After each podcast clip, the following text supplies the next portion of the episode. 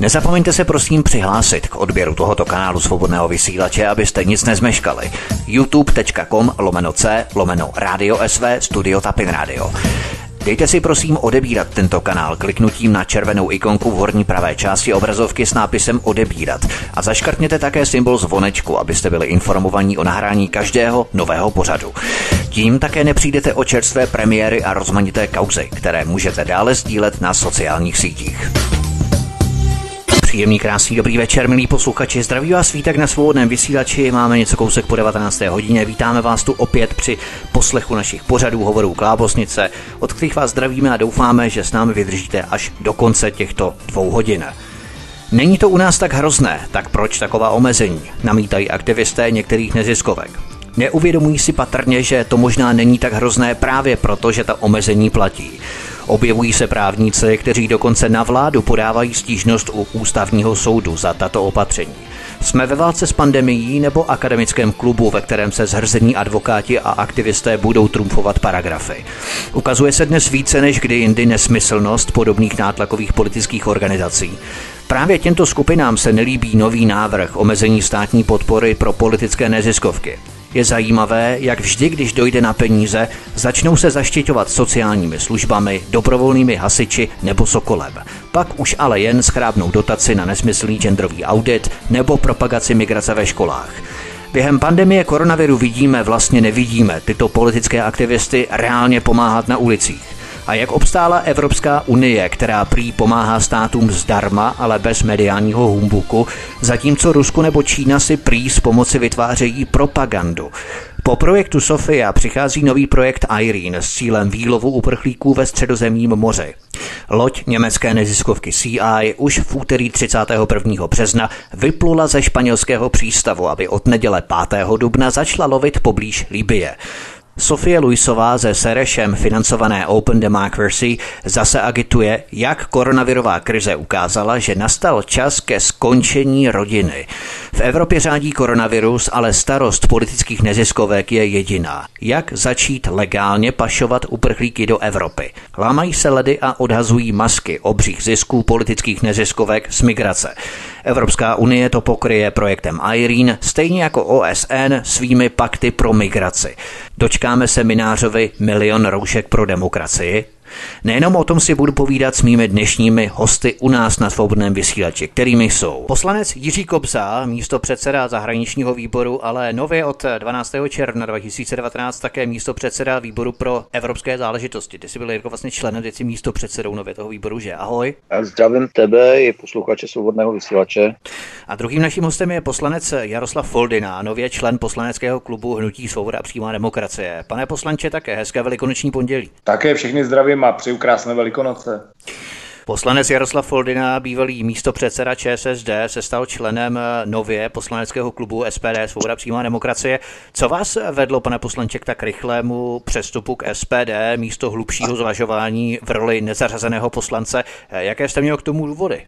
Eh, tak slovo rychlé, tak eh, já jsem už delší dobu se s kolegy v sociální demokracii nebyl schopný dohodnout, nebo shodnout, respektive dohodnout ani tak ne, jako shodnout na tom, co je eh, co je předmětem té politiky, eh, která se dotýká těch dolních deseti milionů, protože si myslel, že jsem vstoupil do sociální demokracie před 30 roky a vstoupil jsem do strany, která se starala o, o, o lidi, kteří byli těch, jak říká pan prezident a rád oblibu, dolních 10 milionů. Tak, eh, tak jsem hledal svoji cestu a eh, dlouhodobě se nejvíce shodují s postoji a s a s, s politikou hnutí přímé demokracie, eh, protože no, ono všechno stojí a padá ze svobodou. A svoboda slova, svoboda myšlení, to jsou dvě věci, které prostě e, neodbytně politice patří a najednou v této zemi se začíná zakazovat, začíná se na toho, kdo má jiný názor, dívat skrz prsty a těch dolních 10 milionů lidí, ty jsou jenom takový jakoby hráči pro ně, jakoby figurky, které si někdo přihra, přihrává a přisune místo, aby s nima opravdu komunikoval a ptal se jich, co potřebují oni a nikoli jim vtloukal do hlavy, co, co chce on. A svoboda přímá demokracie, prostě tyto věci jsou mě nejblíž a tudíž tudíž jsem přestoupil jako ne, jsem do, nestraník teďko v této chvíli, takže jsem přestoupil do klubu e, SPD. No proč jsem vstoupil do toho klubu? Když je politik e, v parlamentu jako nezařazený, no tak tím pádem vlastně je do jisté míry vyřazen i z, toho, z té činnosti v tom parlamentu. Není ve výborech, není v komisích, e, nikdo se ho v půvozovkách na nic neptá. A já si myslím, že člověk by tam neměl sedět a čekat, až, až se něco odehraje. Prostě tak jsem chtěl být součástí té politiky a nejblíž mi je, nejblíž mi je politika hnutí e, přímé demokracie SPD, tak proto jsem vstoupil do klubu. Rozumím. Ještě se zeptám, byste zmínil, že si hledáte svou vlastní cestu v rámci realizace politiky, která je vám nejbližší. Našel jste si tu cestu eh, i s řadovými členy ČSSD, anebo pouze vedení, jak si, anebo předseda, místo předsedové, jak si nesouzní s tou standardní politikou, kterou by měla ČSSD prosazovat a ti řadoví členové mají poněkud odlišné představy o té politice, akorát, že nemají takový vliv na eh, směrování té strany jako takové. Tak už dlouho přestali mít velký zásadní vliv, protože ten systém prostě v politice eh, dává, dává slovo a slyšet jen těm, kteří jsou na tom předních místech a oni si našli už ty mechanismy, jak se provolit, aby oni vždycky byli těmi prvními. Já samozřejmě mám v sociální demokracii za těch 30 let spoustu přátel a spoustu slušných a poctivých lidí, kteří eh, vidí tu politiku stejně jako já. Eh, píšou mi, psali mi, eh, pořád jsem s, s nimi v kontaktu přes eh, sociální sítě. Víte, to, o tom se složitě mluví. Oni, o, já já nejs, nevím, jestli je to většina nebo menšina. Eh, politickou stranu vždycky reprezentují předsedové, místo předsedové, šéfové okresů a krajů a tak dále. Ano, ano. S, těma se, s těma se většinou tady téměř na ničem neschodnu, zejména v jejich uh, světonázoru a pohledu na Evropskou unii, názoru na, na, na to, co je, co je národním, uh, národním zájmem této země, jestli vůbec uh, tento termín národní zájem chtějí někdy, někdy jakoby vyslyšet a uplatnit. Takže rozešli jsme se, politicky jsme se a názorově výrazně rozešli, ale zůstalo mi spoustu přátel uvnitř sociální demokracie a uvidíme, na kterou stranu se přidají. Ehm, e, sociálně demokratický volič a, a, a člen je velmi zdrženlivý k mnoha projevům Evropské unie, možná někdy i záporný. To je ten paradox a rozdíl mezi sociální demokracií jako takovou. Prostě zásadní rozdíl v tom, jaký vnímají většina členů a zejména voličů sociální sociální demokracie sympatizanců a jaký vnímá vedení sociální demokracie. Jak se cítíte v eh, SPD? Ale víte, já musím říct, že jsem byl eh, pozitivně překvapen už jenom tím, že jsem se setkal s mnoha eh, členy SPD v místních organizacích nebo tady na, na, u nás na venkově. Já jsem navštívil vanzdorské, vanzdorské členy SPD a víte, když jsem viděl ty lidi, sociologicky naprosto identický s členy sociální demokracie. Tak, jak jsem, jak jsem viděl sociální demokracii, jak jsem, si, jak jsem ji řídil, já jsem 30 let byl předseda okresu Děčín, tak přesně stejný typ lidí přijde na tu schůzi SPD. A víte, co je zásadní a úplně skvělý, nádherný rozdíl? Že ty lidi z toho SPD přijdou nadšený proto, že chtějí věci měnit a něco dělat. Kdežto v sociální demokracii už musíte uspořádat, uspořádat schůzi tak, aby na ní byly chlebíčky, aby na ní někdo přišel, aby je to zajímalo, sednou si. Oni už jsou unavení, řada členů sociální demokracie je z politiky strany unavená a jsou členy prostě setrvačně, ale v SPD prostě ty lidi jsou nadšený, chtějí ty věci měnit a to se mně moc líbí. Takže už máte vybalenou v kanceláři. Jirko, nemáš obavy, že Jaroslav Foldina je svým založením nebo má tak trochu takovou pověst jako takový solitér, rád si dělá věci po svém, takže nebude držet určitou stranickou disciplínu v některých tématech, byť se na těch zásadních ideologických záležitostech protínáte. A tak eh, já se toho nebojím, protože u nás to funguje tak, že my se o věcech eh, dohadujeme, pohádáme, diskutujeme na klubu a tam dojdeme k nějakému závěru a ten držíme. Takže eh, já si myslím, že to je rozumný způsob a myslím si, že Jarda zase naopak svým pohledem na věc může přinést, řekl bych, určité obohacení těchto diskuzí. Vy si se, pane poslanče Foldino, tvrdíte, že vy jste se nezměnil, ale změnila se ČSSD. Jak ale odrazíte podezření z převlékání kabátů, které se při přechodu každého politika z jedné strany do druhé vždycky nevyhnutelně vynoří? Nebylo by pro vás právě strategičtější rozvážněji vyčkat a jak si prodloužit eh, tu dobu po odchodu z vaší mateřské ČSSD, než vstoupíte jinam? Přece jenom 30 let v jedné straně, to už je kus historie. No, určitě teoreticky to takto vypadá, řekl jste to přesně, ale víte, co mě v tom utvrzuje? Já na sociální síti diskutuju a komunikuju s, s, opravdu se stovkami lidí. Mám pět tisíc přátel na Facebooku a, a s některými notoricky pořád diskutujeme. Ale když já nic nepíšu a oni mi napíšou, Foldina je ten, který drží lajnu a sociální demokracie uhnula. Když to myslí a vidí ty jiní lidé než já, já se tak nechci obhajovat. Já, to, já, já jsem rád za i kritiku. Samozřejmě člověk se mílí, není, není, není prostě e, vševědoucí. A já respektuju, když se někdy mílím, tak se rád za to omluvím a, a, a jak říká pan prezident, a já ho rád cituju, protože prezident říká, názor nemění jen hlupák nebo idiot, jako a Bůh.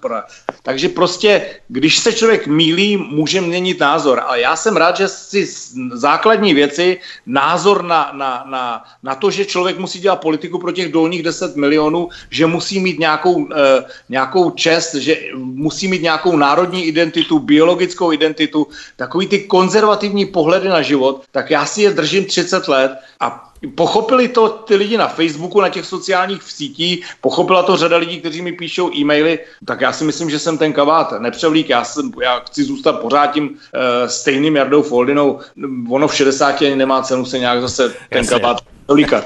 Ale jasně, já bych, jasně. Můj názor je takový, že žijeme v naprosto převratné době, kdy uh, se pořád tak nějak pohybujeme na hranici válečného stavu, na hranici občanské války. Podívejme se, co se děje v západní Evropě, ve Francii, v Německu, v Belgii, v Holandsku. Uh, podívejme se, co se děje na turecko-řeckých hranicích. Podívejme se na to, co dělají uh, Turci, uh, kteří se snaží znovu vybudovat ten chalifát a do toho samozřejmě přišla ta karanténa eh, covidu, který je zase, která je zase srovnatelná s válečným stavem, minimálně těm, těm až tím roz, rozsahem škod, které působí u nás, pak když chceme přežít. A uh, musím říct, že uh, my jako politici v tomto směru nemůžeme stát rozhodně stranou, protože je na nás, aby jsme s touto situací nějakým způsobem se vyrovnali, aby jsme hledali řešení, aby jsme hledali cesty, jak z toho ven, ale jak z toho ven jako národ, jak z toho ven jako stát a jak z toho ven uh, jako rodiče, kteří budou schopni svým dětem nějakým způsobem přenechat tuto zemi, tento stát, tak, aby oni v něm mohli žít, bez toho, že jim někdo bude diktovat, jak to mají dělat, někdo, kdo tady v životě nebyl, anebo někdo, kdo sem přichází s úmyslem ne tu zemi budovat, ale naopak ji ovládnout a zotročit lidi, kteří sem přichází. Takže e, zase e, já také nechápu, že, že kolega Foldina okamžitě přeskočil prostě e, do SPD, ale chápu to jako výraz určité politické zodpovědnosti, protože osamělý poslanec skutečně nezmůže nic. A pak, když chce něco zmoct, pak, když chce nějakým způsobem ovlivnit vývoj věcí, který tady je, tak tomu právě slouží ty diskuze, které se odehrávají na poslaneckých klubech ze kterých ten poslanec klub vychází prostě s ujasněným názorem a s ujasněným přístupem k tomu problému, který se v té chvíli uh, řeší vlastně ve sněmovně. Ještě bych dodal jednu věc. Uh, musím se přiznat, že můj soukromý názor Eh, na to, jakým způsobem se změnila sociální demokracie, eh, protože i můj táta blahé paměti byl velký zastánce sociální demokracie, i když nebyl někdy členem, tak eh, já si myslím, že to je skutečně, skutečně markantní, že prostě z té sociální demokracie prvorepublikové, která stála na, na straně lidí, kteří pracují, kteří nějakým způsobem platí daně, přispívají k budování této země, tak já si myslím, že z ní nezbylo skoro nic. A to, to je také důvod, proč Eh, já jsem se sto, shodnul eh, s Tomiem Okamurou a eh, spolu jsme začali budovat, budovat SPD a vlastně politiku SPD jako takové, protože i když o nás prohlašují, že jsme extrémní pravice nebo jak tomu vše, všechny možné invektivy na nás, na nás hrnou, tak my jsme pořád, řekl bych, středopravá strana, která má velmi silný sociální program. A samozřejmě podpora, podpora lidí, kteří poctivě, kteří poctivě pracují je pro nás prioritou, takže já si myslím, že v tom i politicky programově s tím, co říkal kolega Fordina, naprosto souzníme, tak to byl jenom můj takový doplněk. To je pravda, co Jirko tvrdíš, protože pan Foldina by to mohl v podstatě doklepat do konce svého mandátu do 2021, kde už toho moc nezbývá v podstatě jako osamocený nezařazený poslanec, ale to, že vstoupil v takovýmto tempem do SPD, svědčí o tom, že opravdu chce nějakým způsobem pracovat na té politické ideje, na těch politických ideálech a vizí, které má a které vlastně postrádal u sociální demokracie. Možná na to bych právě navázal. Současným šéfem krizového štábu se po Romanu Primulovi stal Jan Hamáček, ministr vnitra a předseda ČSSD. Jan Hamáček, který je členem Pražského Aspen Institutu, napojeného na nejtěžší kalibry amerických neokonů v podstatě. V ekonomické sekci tohoto výboru je Jan Švejnár s vazbami na nadace Karla Janečka, přičemž Jan Švejnár také externě spolupracuje s Aspen Institutem. Má, máme tu také Tomáše Sedláčka, předsedy, nevím jestli stále, ale určitě minulý předseda dozorčí rady nadace Dagmara Václava Havlových, Vize 97 a tak dále a tak dále. To jenom na okraj. Ale, uh, pane poslanče Foldino, vy znáte zákulisí ČSSD. Jaká je to pro nás zpráva, proč došlo k takovémuto přepřahání za pochodu z Romana Primuly z kruhu Hnutí Ano na Jana Hamáčka z kruhu ČSSD? Jak si to vysvětlujete? No, to, to já nevím, to, to, to je otázka spíš na někoho z vlády, proč, proč to udělal, proč pan premiér eh, přepřáhl. Podívejte se, minister vnitra eh, má kompetence ve vztahu ke krizovým, k integrovanému záchrannému systému a tak dále a tak dále. Tak já si myslím, že je to věcný pohled. Když to budu brát z toho věcného hlediska, tak je, tak je to asi opodstatněné a správné. Když si k tomu přikloním ty vaše eh, poznámky a komentáře k Aspen Institutu, no samozřejmě, že ti lidé z Aspen Institutu se eh, věci snaží ovlivnit eh, směrem k tím, jak oni přemýšlejí a vidí. Už to, že tam je pan Švejnar, člověk teoretický ekonom, který přednáší na univerzitách ve Spojených státech, bude radit české ekonomice. to je úsměvné, to je úsměvné, to je, to je tak praktické asi jako v létě, v létě saňky, když si, když si člověk eh, vezme před barák, tak, tak se na nás asi musí lidi dívat. Eh, já si myslím, že eh, ta krizová situace přinese spoustu otázek, na které bude spoustu odpovědí a na které se bude odpovídat ještě dlouho potom, co už ta, ta krize koronavirová nebo respektive tak pandemická krize přejde a bude, bude tady ta krize ekonomická. A tady si myslím, že to bude velmi, velmi složité pro Jana Hamáčka s tímto jakkoliv proplout zdárně. Já si myslím, že to je skoro téměř nemožné, protože když se na ty jména podíváte a na to, co za těma lidma stojí, tak, tak je to velmi riskantní. Já s tím nesouhlasím. Ano. Já s tím nesouhlasím, že to je riskantní. Já si naopak myslím, že ty, ti lidé jsou velmi pečlivě vybíráni, aby to nebylo riskantní, aby byli všichni konformní, aby byli všichni prounijní, aby byli všichni... Ilona Švihlíková, Švihlíková to nezachrání. Uh, no, já si myslím, že jakkoliv se si této dámy vážím, tak já si myslím, že tam je jenom kosmeticky daná, aby legitimizovala vlastně uh, tuto skupinu. Uh, pak, když se bavíme o nervu, a pak, když se bavíme o krizovém štábu, tak všimněte si, že zase pečlivě vybrali poslance ze stran, které jsou konformní, i když o sobě tvrdí, Bůh ví proč, teda nevím, že jsou opoziční, tak uh, jsou tam strany, uh, zase u kterých je jistota, že nějakým způsobem uh, nebudou napadat ty nejzákladnější příčiny vlastně koronavirové krize a to je, to je neschopnost Evropské unie jakkoliv zasáhnout, jakkoliv to řešit.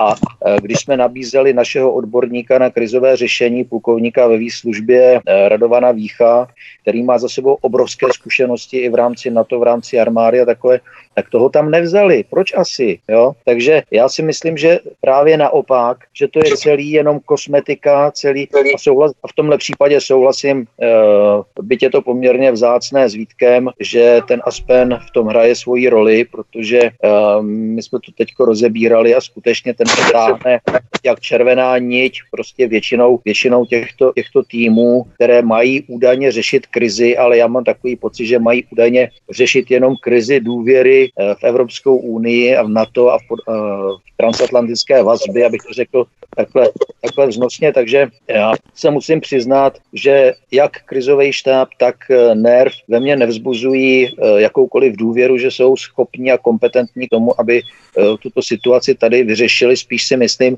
že se v tom budou plácat a budou čekat, až jaké dostanou instrukce z zahraničí, co mají dělat, co nemají dělat a pak je to, pak je to asi ten způsob těch sáněk v létě, o kterých mluvil kolega Foldina, protože nám jako národu, jako státu to nepřinese vůbec nic, jenom to zase kopne dopředu řešení nějakých zásadních problémů, které my tady si buď to vyřešíme, anebo se v ní vykoupeme. Takže já si myslím, že i to přepřáhnutí, ono totiž těm změnám došlo k vícero. Uh, jestli jsi zaregistroval Vítku, uh-huh. tak nejenom, nejenom, že byl změněn šéf uh, krizového štábu, ale uh, i pan profesor nebo docent Primula několikrát poměrně zásadně otočil své názory což je také jako pozoruhodné u vědce tohoto formátu. Takže uh, já tomu rozumím tak, protože no, jsem sice v politice relativně nový, ale, ale můj život byl dost bouřlivý a naučil mě značnému skepticismu, abych věřil věcem na první pohled, tak eh, já to interpretuji, že dochází k obrovským politickým tlakům i na členy, na vedení krizového štábu, jakým způsobem interpretují záležitosti. Eh, umím si představit, jaký halo muselo vyvolat to, že premiér jel osobně přivítat první letadlo s rouškama, které dorazilo z té eh, nenáviděné a zavrhované Číny. Jo? Takže eh, jako tam ten, ten politický vliv je samozřejmě na jedné straně markantní a ty výsledky, že jo, pan Hamáček, řečený svetr, se možná může snažit, co, což umí, jak umí, ale Eh, je otázka, do jaké míry je kvalifikovaný k tomu, aby tohle všechno řešil. Jo. Já, já si dovolím jednu poznámku. A máme, máme, vydrž chvilku. Jo, A, a, máme, a máme, máme tady ještě druhou věc, která je stejně závažná, o které se nemluví. A to je, co vlastně znamená krizový stav. Znamená, že výběrová, říze, že výběrová řízení jsou opuštěna a vláda nakupuje přímo. Bez kontroly, bez toho, že by se vědělo, jestli kupuje předraženě, nekupuje předraženě, co no, vlastně důležité, to je velmi důležité, ano. A a teď je v podstatě pod tím krizovým uh, stavem je schovaná uh, taková změť ekonomických vztahů a nákupů, které se všechny potom můžou schovat. Bez toho, že by se o tom vůbec diskutovalo, že by o tom někdo věděl. Takže uh, pro mě toto všechno znamená takové to poselství, uh, Jirko, pozor, něco se děje, něco se chystá, nějaká špína a oni nechtějí, abyste do toho viděli. To je všechno. Jardo, teď ty. Jo, jo. Ne, já si myslím, že celá řada těch hodnocení, které si Jirko řekl, jsou naprosto přesný. Já jenom k tomu chci říct jednu věc. Pan premiér se ukázal jako velmi zkušený eh, taktik a tím, že dal řídit eh, štáb eh, Janu Hamáčkovi, tím, že si tam kolem Jana Hamáčka vytvořil takový, takový slepenec těchto aspen hráčů, figur, figur, tak to samozřejmě ten výsledek v konečném důsledku bude takový, že nemůže ten krizový štáb nad tou krizí zvítězit. On ji může zpomalit, on ji může nějak řídit, ale v konečném důsledku celá řada konkrétních problémů na konci toho se bude muset řešit. A nebude je řešit Andrej Babiš, ale bude muset řešit, nebo odpovědnost za ně neponese Andrej Babiš, ale krizový, krizový štáb a, a premiér z toho zase vzejde velmi, velmi pozitivně a ten krizový štáb se bude zmítat ve velkých problémech, protože, jak jste eh, popsali, oni budou řešit celou řadu politických politických záležitostí. Oni budou upravovat a e, snažit se vyřešit obraz Evropské unie a, a, a nějakých těchto politických vztahů.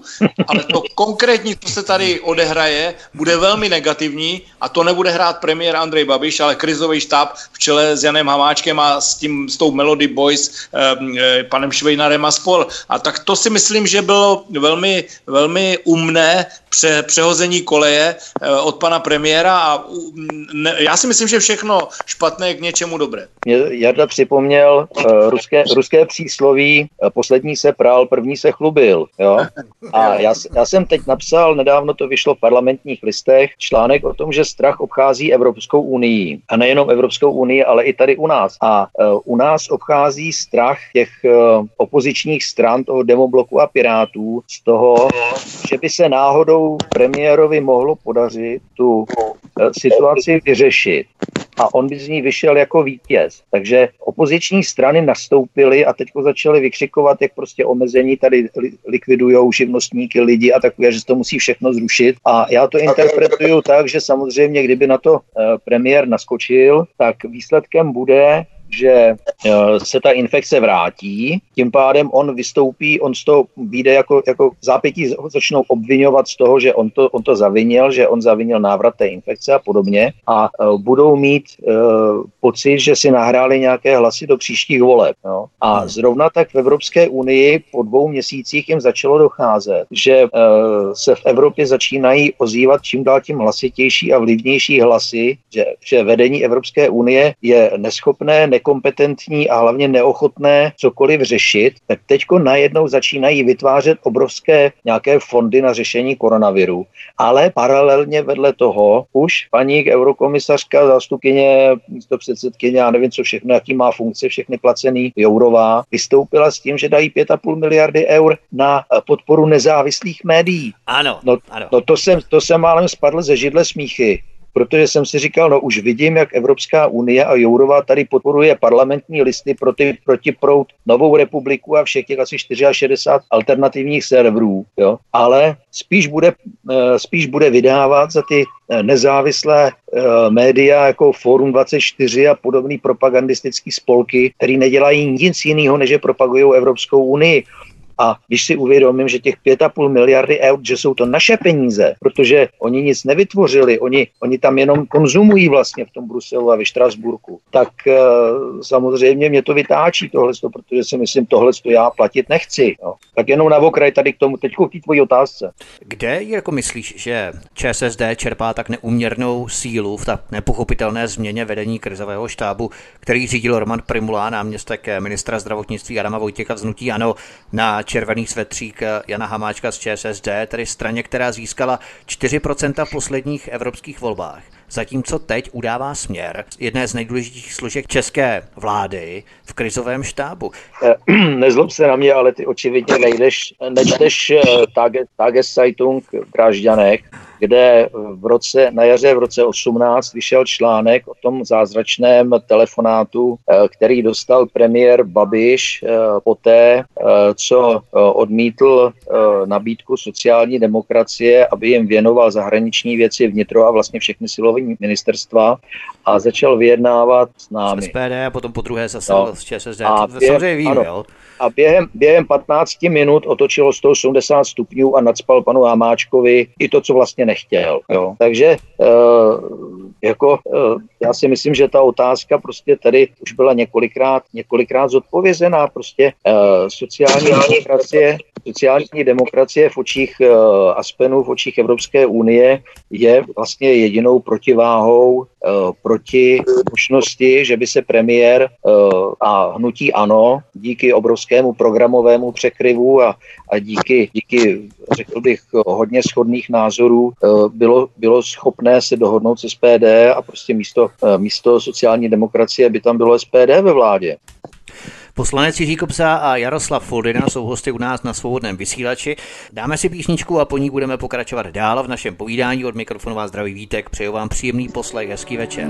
Jaroslav Foldina a Jiří Kopsa, poslanci za hnutí nově, tedy SPD, jsou hosty u nás na svobodném vysílači. Posloucháte hovory u Klábosnice, o kterých vás zdraví Vítek. Podíváme se dále na zahraniční politiku. V souvislosti s koronavirovou krizí se často ozývá názor, že Evropská unie selhala, ale Milan Rokos na platformě bývalých bakalových redaktorů na seznamu zprávách ale tvrdí, že neselhala Unie, ale členské státy a selhali tím, že neoznámili Unii, že mají málo zdravotnického materiálu. Takže si za to státy mohou vlastně sami tím, že nám Unie nepomohla. Eh, jak se k tomu stavíš, Jirko? Měli jsme oznámit tedy Unii, že trpíme koronovou krizí, protože Unie sama to jaksi nebyla schopná rozpoznat? To je naprosto uh, úplně zcestné. To jsou no, právě jako... ty servery typu Echo 24 a Forum 24, ano, nebo jak se všechno jmenují. Prosím tě, jako představa, že by Evropská unie přehlídla, že Evropu de- začíná decimovat eh, pandemie koronaviru, koronaviru, eh, že by přehlídla informace, o tom, co se dělo v Číně, že by neměla informace o tom, co se děje v Itálii a, a no, notabene v Německu a takový, tak to mně připadá skutečně přitažené za vlasy a je to zase součást toho, co jsem říkal v první části, že vlastně Evropská unie si začíná uvědomovat, že vlastně teď ta její neschopnost, zbytečnost a řekl bych až škodlivost začíná být do očí. Teď reakce, reakce van der Leyenový na uzavření hranic, po kterém já jsem volal už 14 dní předtím, než to udělali a zveřejnil jsem to taky, taky v parlamentních listech, eh, než eh, vůbec došlo k nějakým krizovým opatřením, tak reakce van der Leyenové byla, že uzavření hranic omezuje lidská práva migrantů. Tak eh, jako nezlobte se na mě, teďko, teďko začínají vykřikovat, že jsme, že jsme si měli říct o víc masek a, a, a současně sem jako... dovážet víc migrantů. Jako, já si připadám jako, jako ve špatném snu. Já, já, já se domnívám, Jirko, ale že oni si toho opravdu nevšimli. Když se podíváte na to, co v minulých týdnech Evropská unie řešila, že řešila genderovou problematiku a připravovala se na řešení uhlíko, uhlíkové otázky, tak mě to v době, kdy Evropa se zmítala e, řešením pandemie, eh, národní státy se zmítaly eh, pod, pod tou koronavirovou krizí, tak v Evropském parlamentu se diskutovalo nad soudním výrokem o tom, jestli Česká republika správně nesouhlasila s, s kvótami na, na, na migranty, připravovala se tématika genderové politiky a připravovali se na, uhlíko, na diskuzi o uhlíkovém, o řešení snižování uhlíku, tak oni si opravdu asi vůbec nevšimli, že v Evropě řádí e, koronavirus. Takže možná, že jsou opravdu úplně v jiném světě. Já si no, vzpomínám na referendum ohledně vystoupení Británie z Evropské unie 23. červen 2016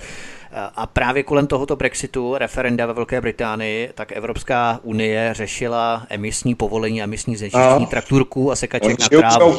Jiném světě, no.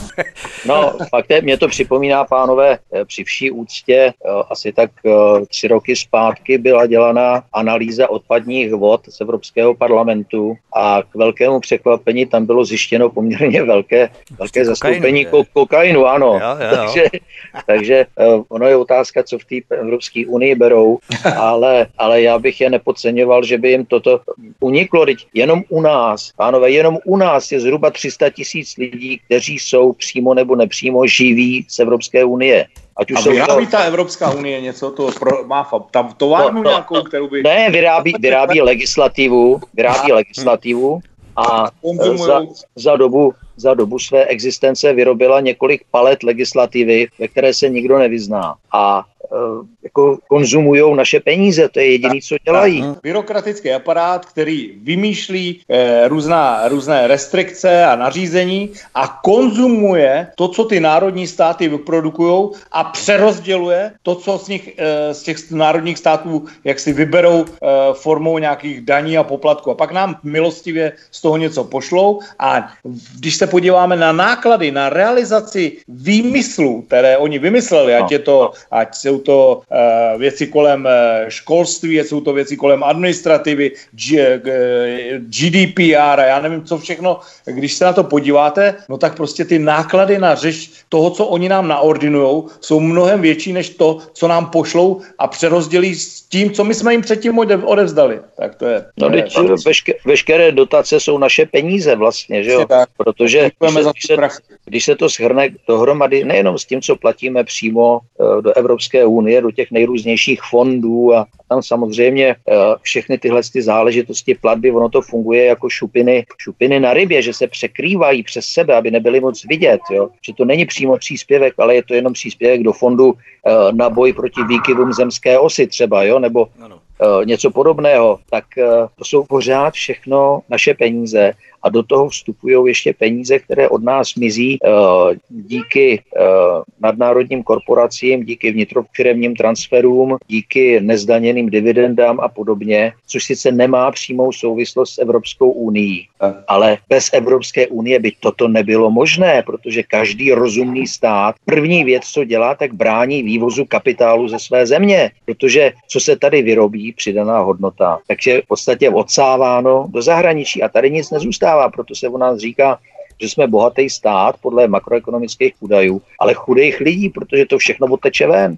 Jo? A samozřejmě já si myslím, že eh, koronavirová krize a ta do nebe volající neschopnost uh, Evropské unie to řešit a uh, řekl bych ta, ta průkazná nekompetence těch lidí, že je dobrý, dobrý startovací mechanismus k tomu, aby jsme zase začali přemýšlet nejenom nad tím, co nám Evropská unie přinesla, ale hlavně nad tím, co nám odnese a odne, odnesla. A začali si uvědomovat, že prostě cesta Evropské unie je tunel bez světla na konci. Jo.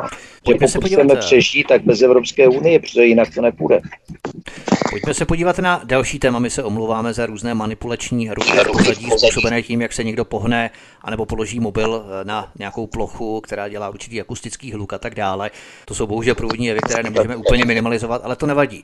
Pojďme já na je částečně, téma. Já je částečně vysvětlím. Z části je to můj synek, který se vrtí tady vedle mě v kočárku a z části, z části je to jeden z našich dalmatínů, který si usmyslel, že si ale u mě na klíně. Ty máš docela zvěřinec, eh, ještě, ještě ve stáji ještě u vás, ne? Vy máte koně ne, ne. ještě. No, ale ty jsou naštěstí na pastvině, takže ty jsou vedle. Jinak, jinak, jinak jak je znám, tak by se určitě přišli zapojit do diskuze. Jo. Já si myslím. Pojďme se podívat na další téma, docela zajímavé. Poslanecká sněmovna se poprvé sešla v nouzovém stavu 24. března jedním z bodů, který se tu projednával, byla předložená novela o snížení dotací neziskovým organizacím. Předesílám, mám na mysli politické neziskovky, nikoli horské záchranáře, pomoc seniorům nebo nějaké různé psychologické poradny a tak dále. Na téma neziskovek se rozhořela vášnivá rozprava na 43. schůzi sněmovny 7. dubna z úst zejména Pirátů Ivan Bartoš, Olga Rektorová a tak dále a další. Myslíte, že část eh, neziskového sektoru naprosto selhala během koronavirové krize Jaroslav Foldina? neziskový sektor je, je ten neziskový sektor, který je potřebný, který opravdu se tady eh, stará o seniory, o prvorodičky, já nevím, a to jsou takový terénní pracovníci, můžeme na ně narazit. A pak je ten eh, hybridní politický systém, který si říká neziskový. On, on, je, on je neziskový ve smyslu, že by něco vy, vydělával a, a, a produkoval, ale on konzumuje, to znamená konzumuje do, do, různé e, státní dotace a produkuje tady e, průzkumy genderu a průzkumy demokracie a, a průzkumy toho či onoho a vlastně nic neprodukuje neprodukuje. Je to hybridní politický systém, který, který slouží k tomu, aby naleptával to, co nevyhovuje eh, těm lidem, kteří si říkají třeba například ten Aspen Institut, takže oni, oni s tím dobře umí pracovat. Takže já se obávám, že je potřeba, eh, nebo respektive, že tady není síla a odvaha eh, do toho říznout a šáhnout.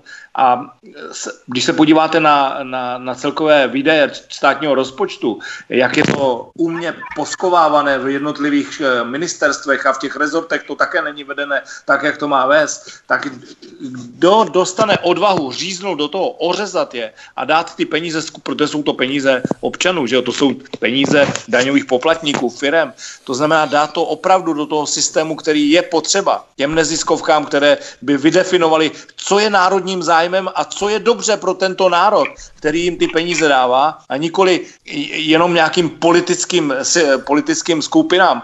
To jako je to Amnesty International, člověk, který dvě třetiny svého, svého, eh, svého rozpočtu má ze zahraničí eh, z různých zdrojů, eh, které nechci identifikovat, protože velmi složitě bych se v tom asi Jasně. orientoval. Takže... Já už začínám chápat, proč Jaroslav Foldina se rozešel s těmi předáky, politickými předáky ČSSD, když to teď rozebíráte neziskovky, ale Jirko. Můžu dodat, tak jak asi víš, Vítku, já jsem pro neziskovku pracoval nějakou dobu.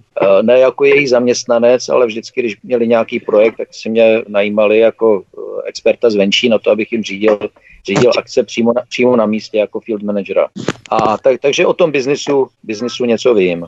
Eh, k tomu eh, samozřejmě návrhu komunistickému, který, který se jednalo, tak abych dodal, že vlastně je to SPD, která volá už několik let po tom, aby peníze pro neziskové organizace, které mají politický program, nešly ze státního rozpočtu, ale ať to dělají, eh, abych to řekl, za své a pak, když ty své peníze dostávají ze zahraničí, tak ať to deklarují něco, něco ve smyslu zákona FARA, který mají ve Spojených státech. Jo? A eh, když se podíváme v širším kontextu na tyto organizace, tak zjistíme, že prostě v Čechách, no v České republice působí řada významných nátlakových organizací, počínaje Aspenem, až po uh, známý uh, National Endowment for Democracy, což je vlastně neziskovka, která dřív eh, byla oddělením CIA, která sloužila k rozvracení nepohodlných režimů.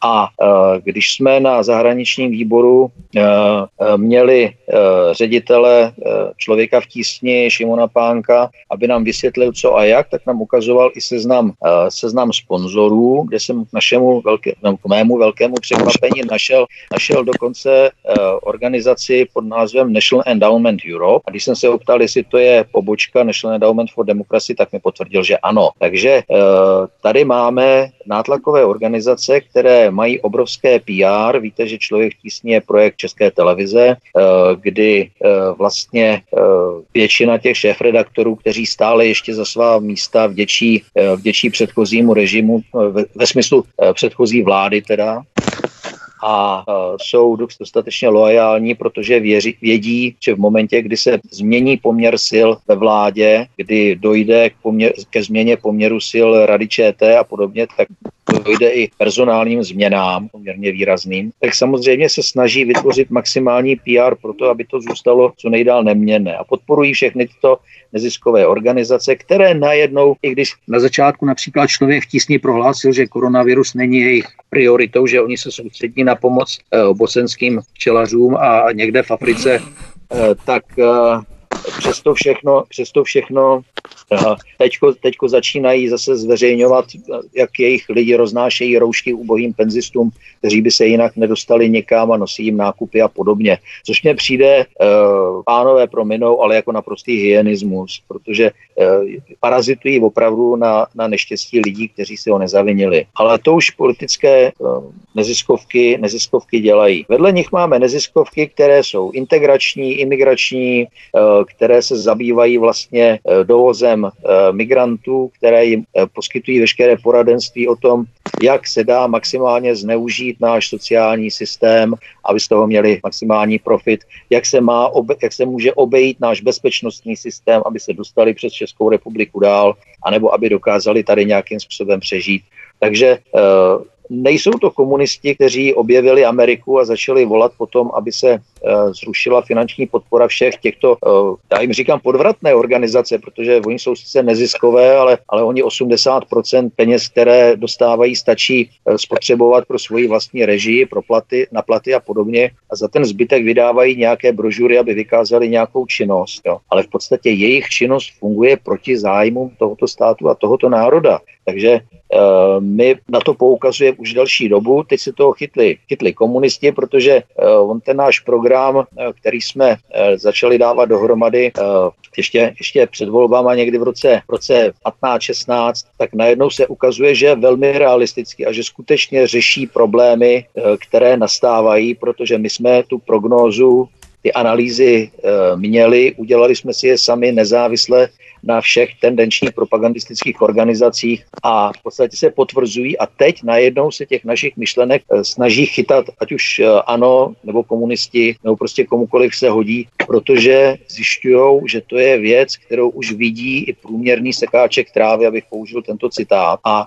prostě ten, kdo je nebude řešit, tak v příští vládě a v příštím parlamentu nezasedne. No tak a teďko zjišťují, že vlastně program SPD je v tomhle směru určitá, určitá bonanza ideových námětů produktů, které je nutné vytáhnout co nejdřív a zatímco my jsme, eh, řekl bych, eh, tom stínu mediálního zájmu, protože vlastně ty šéf-redaktory nějakým způsobem ta naše politika ohrožuje, tak uh, strany, které jsou ve vládě, anebo které jsou v té takzvané opozici toho uh, demobloku, jak se, jak se nevím proč nazývají, a uh, pirátů, tak uh, ti samozřejmě se toho chytají, protože se jim to hodí do krámu teď v tento moment. A už nikdo, nikdo netuší z lidí, že vlastně to bylo SPD, které to vytáhlo v roce 15-16 a začalo první na to poukazovat a bylo za to po zásluze popliváno a, a dehonestováno v médiích.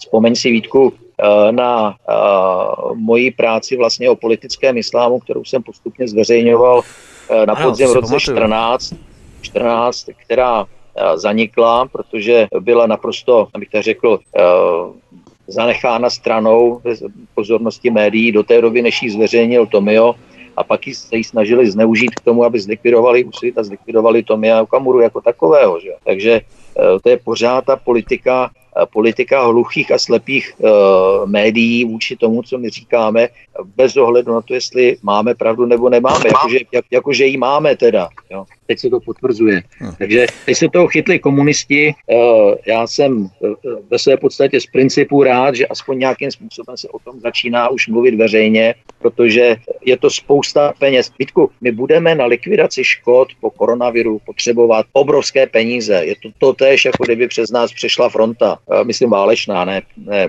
klimatická. A do těch neziskovek tečou nekontrolované peníze, protože to je, to je černá díra, kde ty peníze mizej nekontrolovaně, bez kontroly, nikdo neví vlastně, co se z nich děje a je tam spousta lidí, kteří parazití na tom systému.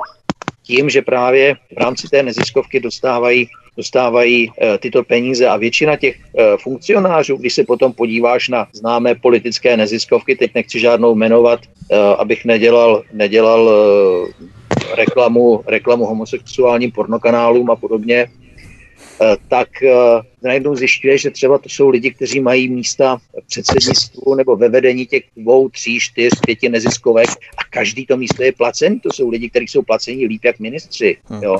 A všechno jsou to naše peníze. Protáčejí mezi sebou, to znamená, že jeden působí dva, tři, čtyři roky v jedné neziskovce a potom se přesune plynule do neziskovky další. To jsou samozřejmě další věci ohledně demokratického bloku. Ten se tak nazývá, protože se tak sám nazývat chce a média to přejala. To znamená, tady už vidíme, můžeme mapovat definovat ten prvek spolupráce mezi médií a demoblokem, eh, mainstreamovými médii, myslím to za prvé. Za druhé, eh, bosenčtí včelaři mě opravdu rozsekali, to byl dobrý příměr. Ale v podstatě to vystihuje tu absurdnost. Eh, Pardon, já bych to jenom opravil, to byli bosenčtí mlékaři a gruzinští včelaři, aby to bylo správně podle mlékaři, programu jo. rozvojové pomoci. To je pravda, to bylo někdy v roce 2017, tuším, nebo 2018. Ne, to platí do, to platí do teďka. To je ještě veselější tedy. Jiří Kobza a Jaroslav Foldina jsou hosty u nás na svobodném vysílači. Po písničce budeme pokračovat znovu. Hezký večer. Poslanec Jiří Kobza a poslanec Jaroslav Foldina, nově člen poslaneckého klubu Hnutí Svoboda přímá demokracie, jsou hosty u nás na svobodném vysílači. Od mikrofonu vás zdraví vítek, posloucháte hovory u Klábosnice. Máme tady další neziskovku. Neziskovka Open Democracy, eh, financovaná impériem George Sereše, pak když je všechno otevřené, všechno transparentně open, tak eh, je to automaticky George Sereš. Tato neziskovka publikovala článek Krize koronaviru ukazuje, že nastal čas ke zrušení rodiny. Sofie Luisová z této organizace vyzývá ke skoncování s tradiční rodinou jednotkou a pokouší se čtenáře přesvědčit, že pandemie COVID-19 je přesně tou dobou, kdybychom se měli osvobodit z té jaderné domácnosti. Luisová tvrdí, že příliš mnoho dnesních domácností je definováno mocenskou asymetrií domácích prací. To se mi hrozně líbí. Ona si byla naštvaná, že musela mít nádobí. A že vlastnictví nemovitostí, platby hypoték a patriarchální rodičovství škodí našemu zdraví. Asi jejímu partnerovi nechutnal veganský pokrm ze sojových bobů, který musela připravit, nevím. Eh, určitě se, určitě se shodneme na tom, že s tím nemůžeme souhlasit, ale spíš by mě zajímalo, pokud je nějaká neziskovka, která je financovaná ze soukromých zdrojů, v tomto případě sítí finančního impéria George Sereše, tak mají právo demokraticky publikovat své názory. Ano, kdyby by jenom koruna šla z veřejných zdrojů, potom je to něco jiného, samozřejmě. Ale může si George Sereš nebo kdokoliv jiný zaplatit pro migrační narrativ nebo homosexuální lobby nebo pro menšinový narrativ, cokoliv svých vlastních organizací, pokud je to ze soukromých zdrojů. Jaroslav Foldina. Tak já se domnívám, že samozřejmě toto je to se těžko eh, de- demaskuje, ty, ty věci, které se teď takto odehrávaly a popisujete. Mm, myslím si, že to probí... Na, na, to je, na to je určitě můžeme polemizovat, ale složitě to budeme dokazovat, takže já se k tomu vyjadřuju vždycky jenom, jenom velmi málo. Ona teď možná ovšem vystává otázka, a to prosím berte jako provokativní fabulaci cílem rozproudit debatu. Jo. Eh, do jakých oblastí může soukromá osoba investovat v rámci politického ovlivňování? Do kdy je to ještě názor, nebo řekněme manipulace, a od kdy už to začíná přímo kolidovat s ústavním zřízením nebo územní celistvostí integritou daného státu? Vy třeba pro německé organizace, které se snaží permanentně otvírat otázku Benešových dekretů a tak dále. Eh, měla by mít tedy vláda každého silného suverénního státu nějaké nástroje, kterými by určovala od jakého okamžiku začne nějaká politická neziskovka, byť financovaná ze soukromých zdrojů, například George Sereše a tak dále, napadat a ohrožovat její ústavní zřízení, nějaký takový obraný mechanismus, protože jinak se budeme točit stále pořád eh, dokola. Jiří Kobza. Tak uh, o mě je známo, že já jsem uh, zastáncem kroků, které udělal maďarský prezident, maďarský premiér Orbán vůči vlivu, vlivovým organizacím, které financoval Open Society Fund v Budapešti a v Maďarsku. Myslím si, že ten zákon FARA je velmi opodstatněný. Myslím si, že všechny tyto organizace, které Eh, jsou eh, financovány ze zahraničí, že by měli mít povinnost se veřejně deklarovat jako zahraniční agenti. Myslím si, že tyto organizace rozhodně by měly mít zákonem zakázáno být financovány eh, ze státních nebo z komunálních nebo z obecních zdrojů. Myslím si, že by měly podléhat přísné kontrole například NKU o finančních zdrojích a samozřejmě by měly podléhat kontrole i toho, jaké názory vlastně hlásají, jestli nehlásají názory eh, zaměřené proti určité skupině obyvatel, jestli nehlásají nějaké názory, které jsou v rozporu s našimi zákony. Protože pokud to, toto tady nebude, tak samozřejmě se vystavujeme riziku, že v podstatě kdokoliv eh, bude schopen prosazovat své zájmy tím, že eh, zřídí organizaci, která si vybuduje díky finančním tokům vazby do médií, vybuduje si politické vazby, vybuduje si eh, vazby podporou určitých skupin a eh, začne svoje cíle tímto, tímto způsobem uplatňovat. No, takže já si myslím, že rozhodně, rozhodně proti takovýmto uh, přístupům je nutné zasáhnout, je nutné ty mechanizmy mít a uh, myslím si, že organizace, organizace financované Open Society Fund, uh, ať už jsou uh, přímo pod ním, anebo pod těma speřenýma fondama, které on pod sebou zřizuje dál, aby uh, ta finanční struktura nebyla úplně uh, transparentní, tak si myslím, že jako u nás nemají co dělat. A určitě já jenom obecně, já se divím, vždycky se tady ten, ten demoblok tady vždycky otvírá věci, co v tom Maďarsku, co ten Putin. Vlastně já si myslím, že toto jsou velmi podobné regule, které používají i ve Spojených státech. Mají, mají opodstatnění, tak jak to tady Jirka eh, všechno pojmenoval, tak to má své opodstatnění. Ty, ta suverenita těch států je nutná, aby se i určitým způsobem hájila a chránila. Takže ve Spojených státech také nemůžete přijet a vytvořit si tam neziskovou organizaci, narvat do ní peníze a rozvracet systém Spojených států. A je, a je to dobře, prostě je to věcí Američanů, je věcí každého Maďara, co se bude dělat v Maďarsku a každého Rusa, co se bude dělat v Rusku. Proč by nemělo být věcí každého Čecha, co se bude dělat v České republice a tak to by to mělo být naprosto přirozené. A to je prostě trnem foku toho toho takzvaných, de, takzvaných uh, demobloků a lidí, kteří uh, se více vy, vyznačují tím neomarxismem. Ono vlastně, když oni ty Němci financovali toho Lenina, aby rozvrátil to Rusko a ten sovětský svaz se potom vybudoval na základě těch, těch peněz z tehdy uh, z, té, z té, té západní Evropy, tak oni pokračují furt stejným způsobem a diskutuje se vždycky jenom tam, kde se tam to nehodí. To znamená v Maďarsku, v Rusku, nicméně už stejně podobné obdobné zákony platí ve Spojených státech a je to správně. Prostě američani vědí, co je dobré pro Američany, Maďaři co pro, pro Maďary, Rusové co pro Rusy, tak pojďme dělat stejné zákony. My Češi víme, co je dobré pro Čechy. Tady je ale opravdu vidět, kdybych se tady ještě naskok vrátil k tomu článku, jak jsou tyhle potrhlice naprosto ujeté, protože ta Sofie Luisová v té její esej psala, že bychom si měli zasloužit něco lepšího, než je rodina.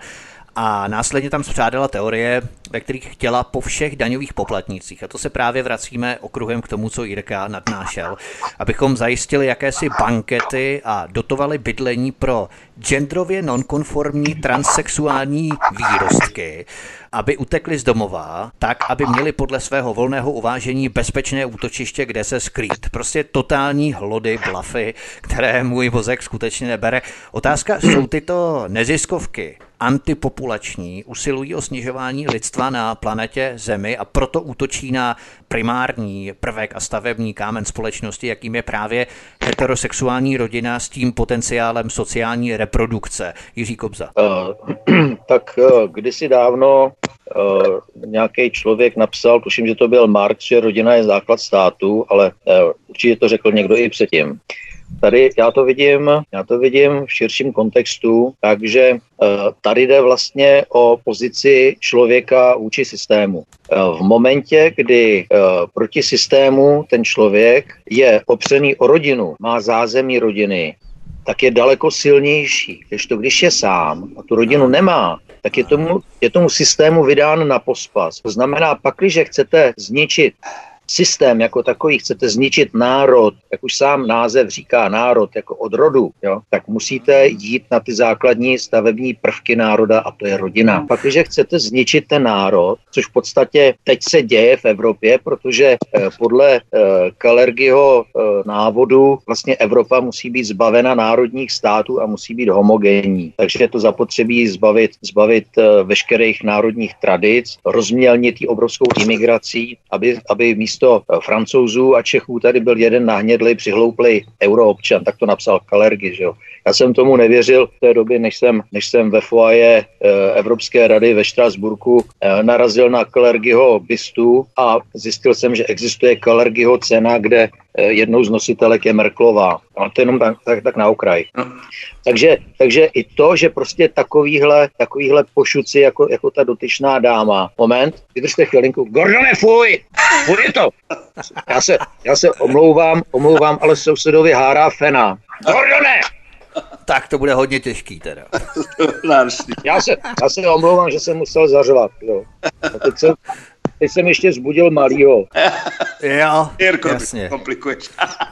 Sousedovi hárá fena, no a já mám psa. No. tak ten teďko přemýšlí prostě, jak se tam prohrabat, přeskočit a takový. Omlouvám jo. se, omlouvám se všem. Jo. Úplně v pohodě. Jo, takže, takže ta rodina je v podstatě takový ten úhlavní nepřítel toho systému, který se nám snaží vnutit. Jo? A v momentě, kdy začíná být nebo nezačala, že jo, ta už probíhá posledních pár let, ta obrovská propagace homosexualizace společnosti, ta, ta, ten tlak na to, že vlastně rodina je hloupost, že člověk má být sám a děti jsou hloupost a že prognózy jsou takové, že prostě společnost bude vycházet z homosexuálních partnerství a, a děti, děti se budou dělat ze zkumavky a budou si je pořizovat homosexuální páry a takový. Teď si uvědomte, jak je to šíleně zvrácený a jak vlastně, eh, kdyby, kdyby na to došlo, tak v podstatě my jako Evropa samozřejmě jsme zničení, protože když se podíváte na, jako v šachách, na krok 2, 3, co budou následovat, tak budou následovat, bude následovat invaze migrantů z kultury, kde rodina je to hlavní, kde je patriarchát naprosto absolutní, kde prostě hlava rodiny, pět manželek, 40 dětí, jo, co řekne, co řekne hlava rodiny, tak to platí. On když řekne, zabijte tamhle tu dceru, protože se zakoukala do sousedovic kůlka, tak oni ji zabijou. Rozumíte? A to je to, co bude následovat potom, když tihle šílenci to tady vyhrajou. A jediná obrana proti tomu je zase zpátky v tom úplně nejzákladnějším pilíři naší společnosti, a to je rodina. To je heterosexuální rodina, kde, kde člověk, kde otec pracuje, stará se o rodinu, matka se stará o děti a o toho otce, protože společně to dají dohromady, ale když se má starat každý o všechno, tak potom bude zase vydaný na pospas tomu režimu jako takovému. To je strašně nebezpečný a to, co je pro mě úplně uh, alarmující nejvíc toho, je, že takovýhle lidé dostávají obrovský prostor v médiích. Teď si vzpomeňte na tu aféru, když se bourala klinika nebo bourala jako vyklízela klinika, tak tam vystoupil nějaký blázen, který se střídavě prohlašoval za muže a za ženu s tím, že, že požaduje, aby byla, legisla, aby byla zlegalizovaná pedofilie. Když jsem na to narazil, tak jsem, tak jsem chvilku přemýšlel, co k tomu napsat, tak jsem mu řekl, ať to zkusí na moji dceru a já mu ukážu, jak jsem tolerantní. Jo? Tady je útok prostě na nejzákladnější, nejzákladnější principy této společnosti a je to snaha otevřít Overtonovo okno, aby, aby prostě najednou lidi začali říkat, no tak oni jsou, oni jsou teplí, oni jsou homosexuálové, tak to jako, teď je to normální vlastně, to všude ve škole se učí, že jo, podle, podle nové směrnice Světové zdravotnické organizace o sexuální výchově v předškolních a školních zařízení, tam jim to všechno vysvětlí už ve školce, že vlastně si můžou být kluci s klukama a holky s holkama, že jo, a když se se mu nelíbí holky, tak se mu líbí kluci a obráceně a tak když to je normální všechno. To je, to je naprosto šílený tohle. A my proti tomu budeme bojovat, já teda určitě. Já se obávám, že tady je takový průván, eh, že to okno bylo otevřeno, možná i vyvráceno do kořán. Jaroslav Foldina, pane poslanče, co byste řekl k tomu, co nadnesl Jiří Kobza? V podstatě neuměrný prostor v médiích, v mainstreamových médiích, eh, názoru, které zastupuje jenom menšinový segment populace. Tak podívejte se, na, ta, právě ta politika nadvlády menšin nad většinou, to je právě ta politika, kterou se vydala celoevropsky sociální demokracie, proto ty její výsledky v, net, posledních letech prostě jsou takové, jaké jsou. Tady, tady je veden základní útok. Útok na národní integritu a na biologickou integritu. E, ta národní integrita má sloužit k tomu, aby se zlikvidovaly národní státy a biologická, aby se rozeštvali muži a ženy. Tak to, tomu se vy, vy, vy, vymyslí ideologie genderismu, která má poštvat ženy proti mužům a, vyt, a rozbít tak základní rodinu. A pak se tady vytvářejí pseudo, pseudopohlaví, pseudosystémy rodinné. Podívejte se, já dám takový, takový jeden příklad. Z celého světa dneska slyšíme, kolik umřelo mužů a žen na koronavirus. A je tady pořád diskuze o tom, že existuje 72 pohlaví. Slyšel jste, že zemřelo nějaké jiné pohlaví než muž a žena? Já jsem neslyšel.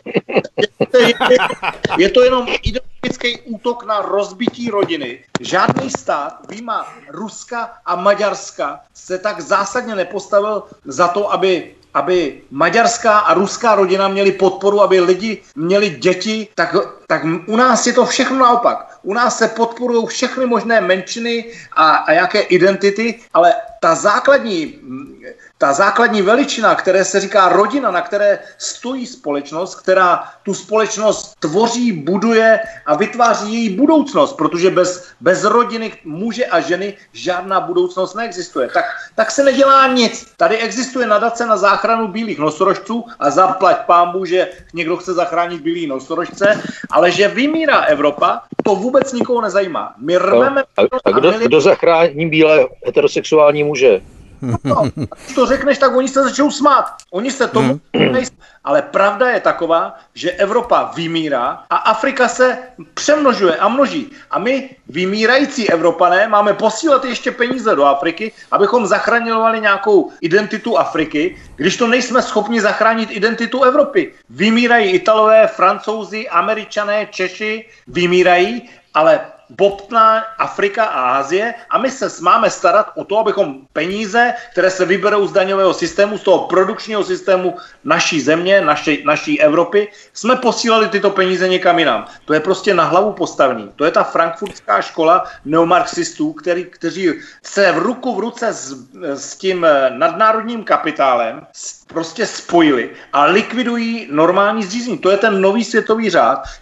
Jsou lidi, kteří tomu strašně smějou. Začnou tady fabulovat tím, co se naučili v nějaké škole, politologické poučky, někde prostě politolog, my produkujeme politology, eh, že bychom s nimi mohli dláždit Václavák, kteří pracovali. To mají hodně vyfutrovaný jejich teorie. No. Jsou nějaké knihy, aniž by jakkoliv viděli praxi. Ale v praxi je vidět na ulici v Německu, v Itálii, ve Francii, v Anglii a schvála Bohu velmi málo tady u nás na ulici. A my si to musíme bránit a chránit. Národní identitu a integritu stejně jako tu biologickou. Prostě není možné, aby rodina byly dvě ženy a tři jezevčíci. Prostě to není. není.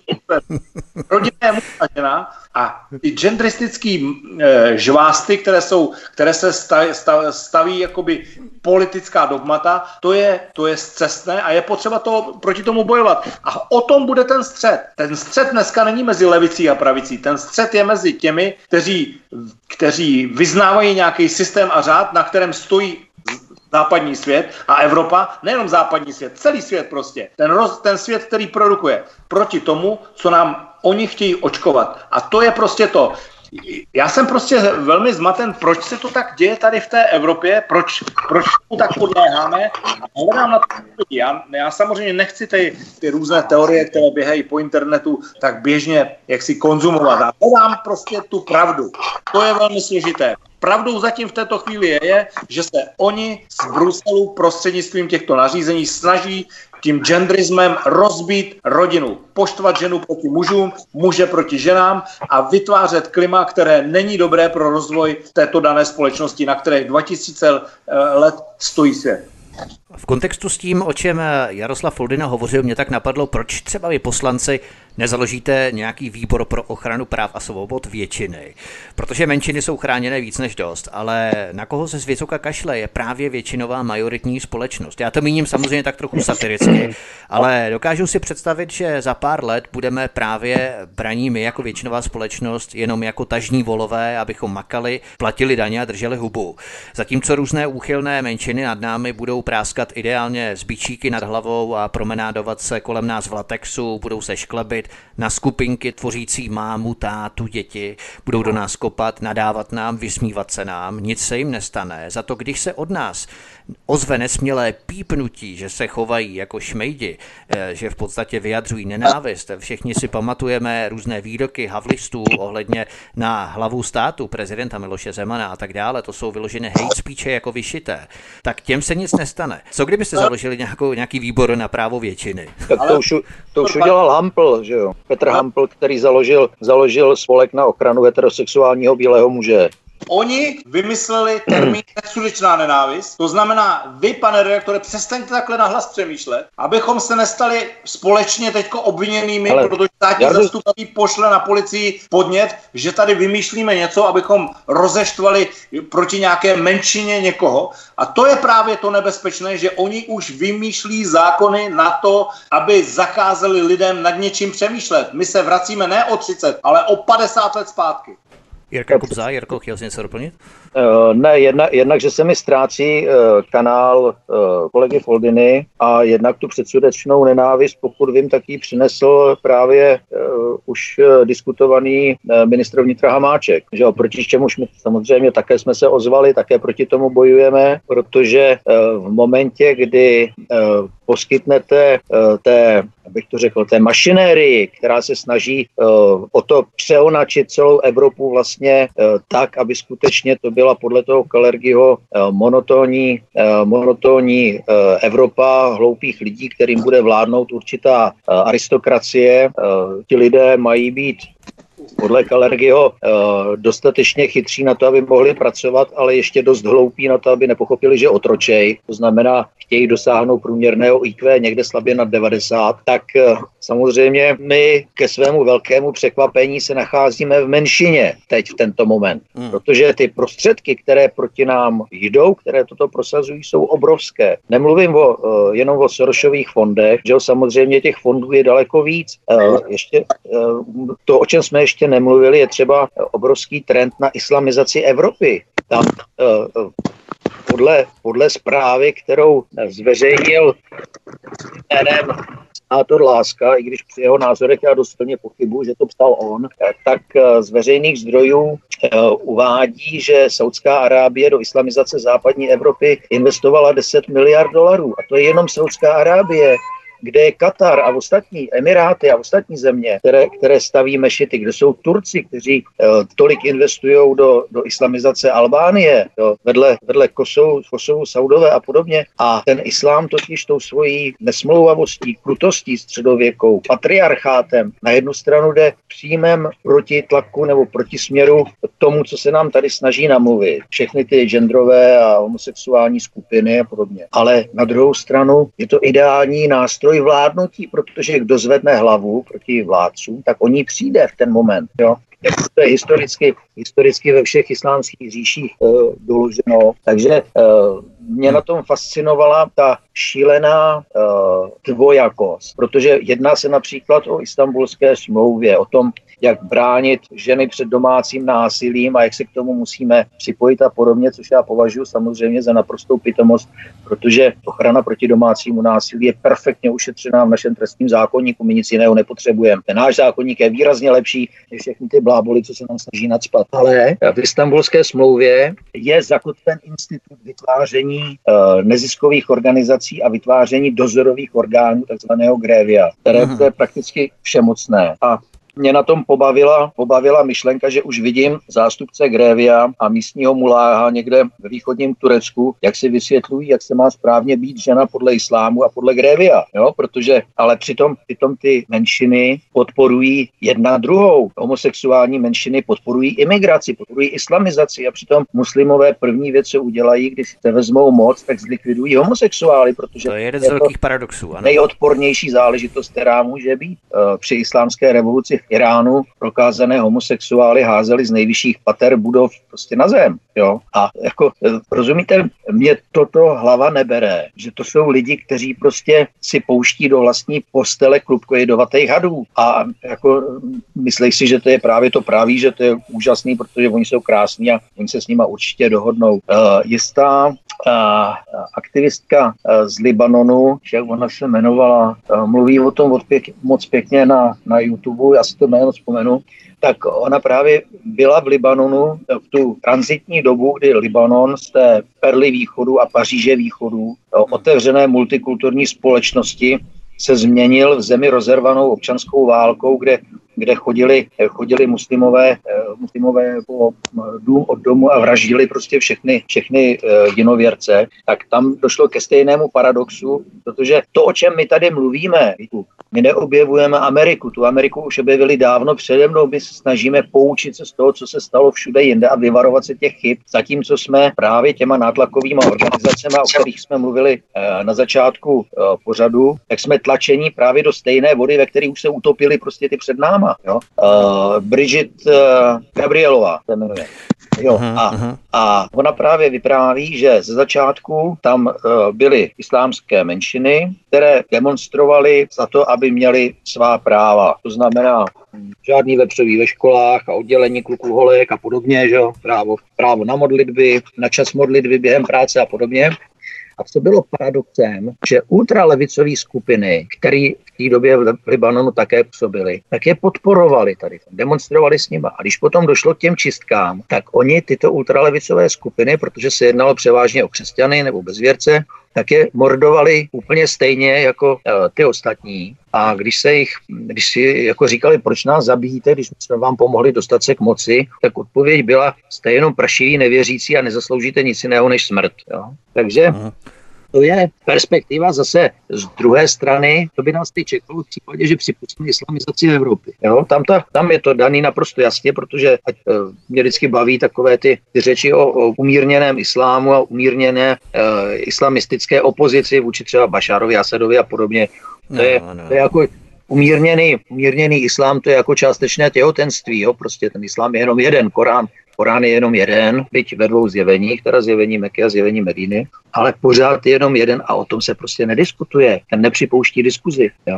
Takže, takže tady my se dostáváme na hodně tenký let, kdy na jednu stranu eh, každý, kdo se prohlásí nějakou neziskovkou a začne hlásat nějakou zvrácenost, tak uh, si usurpuje určitou moc, která mu nenáleží, protože k ní nemá mandát. Jo? Stejně jako politické neziskovky. Ale velkému mému překvapení dostává prostor v médiích, které to považují prostě za zajímavou věc to poslat dál, anebo jsou za to placený, aby tyhle věci právě, které napadají ty základní morální principy společnosti, aby to posílali dál. A současně ale jako uh, si vytvářejí prostě prostředí, ve kterém sami zahynou jo, nebo, nebo budou zabití, protože uh, jestli za 30 let uh, bude z České republiky chalifát, tak první, první čistky, které nastanou, tak budou otočené právě proti těmto lidem. Budou otočené proti všem, kteří nějakým způsobem spochybní základní principy islámu, kteří Eh, dělají věci, které islám odsuzuje a podobně. A překvapuje mě, že prostě ty lidi buď toto nevědí, nebo to nechtějí vědět, anebo si myslí, že teď v tento moment jako je daleko zajímavější vykřikovat nějaké zvrácenosti a, a sledovat, jak nikdo nemá odvahu se jim postavit. Hmm. Já se omlouvám, že jsem mluvil dlouho. Totiž eh,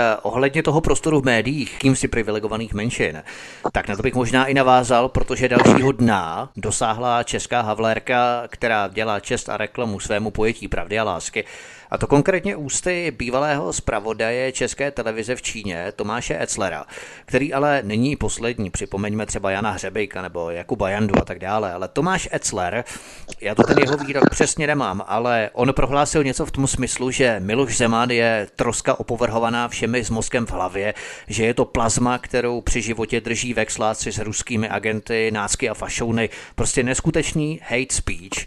Eh, má ještě vůbec eh, veřejnoprávní médium nějaký kredit u veřejnosti s takovými to pracovníky, byť bývalými, protože se od nich eh, přímo jaksi nedistancovala Jaroslav Foldina? Tak podívejte se, když se díváme na zprávy České televize a posloucháme tu tendenční, tendenční eh, politiku, kterou oni nám tady eh, jaksi servírují, když se podíváme na otázky Václava Moravce, tak se musíme podívat kolem sebe, co si o tom lidi říkají. A trošičku se vrátit do svého mládí, protože si připadám trošičku, jako by mi bylo eh, kolem 25, někde v 80. letech, když si lidi dívali na televizi a lidi říkali, vypni to, jo, vypni to. Prostě česká televize je dneska postavená na úroveň té televize, kdy eh, se říkal takový vtip, prase chcípá na červenku, televize na zelenky, což byl tehdejší generální ředitel Československé televize. A vlastně té televizi už nikdo nevěřil. Každý se podíval vlastně, co říkají a potom hledal, ladil Svobodnou Evropu nebo nějaké jiné vysílače, aby se dozvěděl, co ta televize vlastně komentovala a udělal si svůj vlastní obrázek. Takže na té úrovni je dneska Českosloven- česká televize, která, a teďko pozor, já bych nechtěl urazit všechny, všechny zaměstnance a pracovníky České televize, to bych v žádném případě nechtěl. Česká televize je reprezentovaná především jednou, a to je redakce zpravodajství. Redakce zpravodajství je velmi tendenční, neobjektivní a ta vytváří ten obraz české televize. Jinak celá řada věcí, co se týká české televize, jsou perfektní. Já jsem se včera, nebo kdy to bylo, díval na... Dokumentární tvorba, zejména. No, zejména na druhém programu dávali, dávali osvobození, eh, celou řadu programů a pořadů eh, vědeckých, které, které stojí za to v té televizi vidět a v komerční televizi bychom to neviděli. Nicméně redakce zpravodajství, eh, redakce, která má reportéry eh, 168 hodin a pana, pana, pana Moravce, to, to, je, to je prostě ukázka totalitní televize, neobjektivnosti. A já chápu, že samozřejmě se dají najde skupina lidí, kteří říkají, to je výborný, to je, to je prostě otázka toho pohledu. A já se domnívám, že prostě o tomhle bychom mohli diskutovat e, mezi sebou a o tom jsou i volby. Takže ta, ta česká televize přilévá oheň do ohně, protože těmi svými pořady a tou tendenčností otvírá e, kudlu v kapse toho občana a on potom e, v těch, těch volbách jde k volbám. Problém je, že on se teda na to někdy vykašle a zůstane radši sedět doma. Ono je právě, Jirko, problém, že česká televize, ať jde třeba tvrdě proti Andreji Babišovi, proti hnutí ANO, straní některým skupinám, zejména tady z pozice demobloku a tak podobně, tak stejně ano, ve finále v rámci poslanecké sněmovny schválí rozpočet české televize za rok 2016-2017. To znamená, že volič se potom ptá, má-li vůbec nějaký smysl volit eh, tyto, řekněme, mainstreamová hnutí nebo partaje. No, to samozřejmě otázka je, koho vlastně Česká televize drží u moci to svojí podporou. Jo? A to je už o tom, jsem, o tom jsem mluvil na začátku, když jsem říkal, komu vlastně šéf-redaktoři vděčí za svá místa. Ale já jsem uh, asi před necelým rokem jsem napsal, zveřejnil jsem článek taky v parlamentkách uh, na téma uh, správné nenávisti nebo chvála správné nenávisti. Jo, že vlastně uh, máme předsudečnou nenávist, která je trestná, máme hate speech, který je zavržení hodný a trestný ale současně kdokoliv si chce kopnout do prezidenta, tak je za to chválený, kdokoliv si chce kopnout nebo plivnout po SPD, tak je za to chválený. A prostě i ta nenávist musí být ta správná, jo, jako, jako za Orvela prostě těch pět minut nenávisti, nebo kolik tam toho měli, když je, když je zaměřená správným směrem, tak je v podstatě ta chválená a když je, když je zaměřená eh, proti islamizaci, proti uh, migraci, tak samozřejmě je to to špatný a je to to, co stojí za to odsoudit. Jo. A k té české televizi, tam je zajímavá jedna věc, která se teď spozdila díky koronaviru, a to je samozřejmě, to je volba Rady ČT, protože tam je obrovský, obrovský boj, obrovský tlak, například o to, jestli se do televize, jestli se do té rady dostane, dostane ekonomka Lipovská nebo nedostane, protože z té mají strach, to je velice chytrá dáma, a v momentě, kdy tam bude ekonom, který bude, který bude nějakým způsobem rozklíčovávat ty naprosto nesprůhledné toky těch 7 miliard vlastně, kam tečou, komu, komu tečou, jak vlastně se podporují ti kamarádi kamarádů, ti kluci, co spolu mluví, a takový, tak uh, toho se bojí velice. Uh, když byl uh, seminář na téma zpráv o české televizi předtím, než se o nich hlasovalo, my jsme byli proti teda tomu, aby se schválili, to je věc, tak mně se líbil kolega Juříček z ANO, který na tom semináři, když to šlo diskuze, jak tam seděli všichni prostě od generálního ředitele přes členy Rady ČT, zvedl, zvedl uh, tu finanční zprávu ČT a řekl, já bych chtěl vědět, kolik stála tahle zpráva, kolik stálo jí vytisknout na tom krásném křídovém papíře s barevnými grafama, chci vědět, kolik to stálo. A teď na něj koukali jak na Marťana všichni a nikdo to nevěděl. A on říkal, já mám sedm firm velkých po celém světě, ale já vím, kolik mě stojí závěrečná zpráva, kolik stojí za to ji vytisknout. To je asi velmi zásadní. Ale co se týče Tomáše Etzlera v rámci bývalého zpravodaje z Číny, z České televize, tak eh, to je přesně o čem Jirka hovořil, že musí být ta správná nenávist, pět minut nenávisti namířená proti správným skupinám v úvozovkách. Protože co kdybychom v opačném gardu prohlásili o nějakém uprchlíkovi, že ten Maročan, Alžířan, Libiec, je troska opovrhovaná všemi s mozkem v hlavě, jiný Tanzánec, Afgánec nebo Jemenec je držený při životě vexláky. Dovedete si to představit, jaký bychom byli rasisté, xenofobové, náckové, fašouni, jak by nás vláčeli ke špalku na Václaváku s provazem kolem hlavy. Ale havlisté vyznávající pravdu a lásku, těm se za to nic nestane. Takže pane poslanče Foldino, tady vidíte třeba názorný příklad, kdo je ten xenofob a nácek, kvůli čemu jste změnil stranický lokál. No to samozřejmě víte co, eh, ty, ty, ty náckové a fašisti v budoucnosti budou sami sebe považovat za antifašisty a všechny ostatní budou takhle, takhle značkovat. To je prostě dnešní trend, to je ta doba. Xenofob, homofob a já nevím všechno možný, ale je, oni tu nenávist, když to vidíte, čtete na Twitterech a ty, tu nenávist, tu agresivitu, oni prostě se chovají právě jako ty nacisti nebo ty fašisti. Někdy to zní, někdy se to jakoby zakulatí. Jo. Ono prostě mohli bychom politologicky diskutovat, kdo je a není fašista, ale obecně prostě to to označení, kdo je v této chvíli tím, tím náckem a tím fašounem, to jsou oni. To jsou ti, co nepřipustí žádný jiný názor než ten svůj. A když máte jiný názor, no tak buď ještě, buď jste pro nás nácek, fašista nebo nadávka, nebo na vás dáme oznámení za, za předsudečnou nenávist nebo nějakou prostě oni se chovají opravdu jako, jako tí před, ten předvoj té diktatury, která v těch uh, 30. letech se dostala na světlo světa. A bohužel z toho je obava a já si myslím, že to by si měli lidi uvědomit, neštěpit síly a hledat alternativu, srozumitelnou alternativu na, na politickém spektru a překazit tuhle tu snahu těch, eh, těch lidí ovládnout, ovládnout uh, společnost. Konec konců Kája Maříková je toho zářným příkladem, přirovnala uprchlíky k exotickým druhům rostlin a zvířat, zatímco tihle šmejdi se mohou šklebit a vysmívat do očí hlavy státu, častovat jí těmi nejhoršími nadávkami a nic se jim nestane. Kdyby třeba prohlásili, že Miloš Zeman je exotický druh zvířete, no to by byla sranda. Ale z uprchlíky to vás hned šoupnou do čtvrtletní zprávy proti extremismu eh, ministerstva vnitra. Takže musíme si skutečně uvědomit, jak se u nás dvoří měří dvojitým metrem, komu se nadbíhá.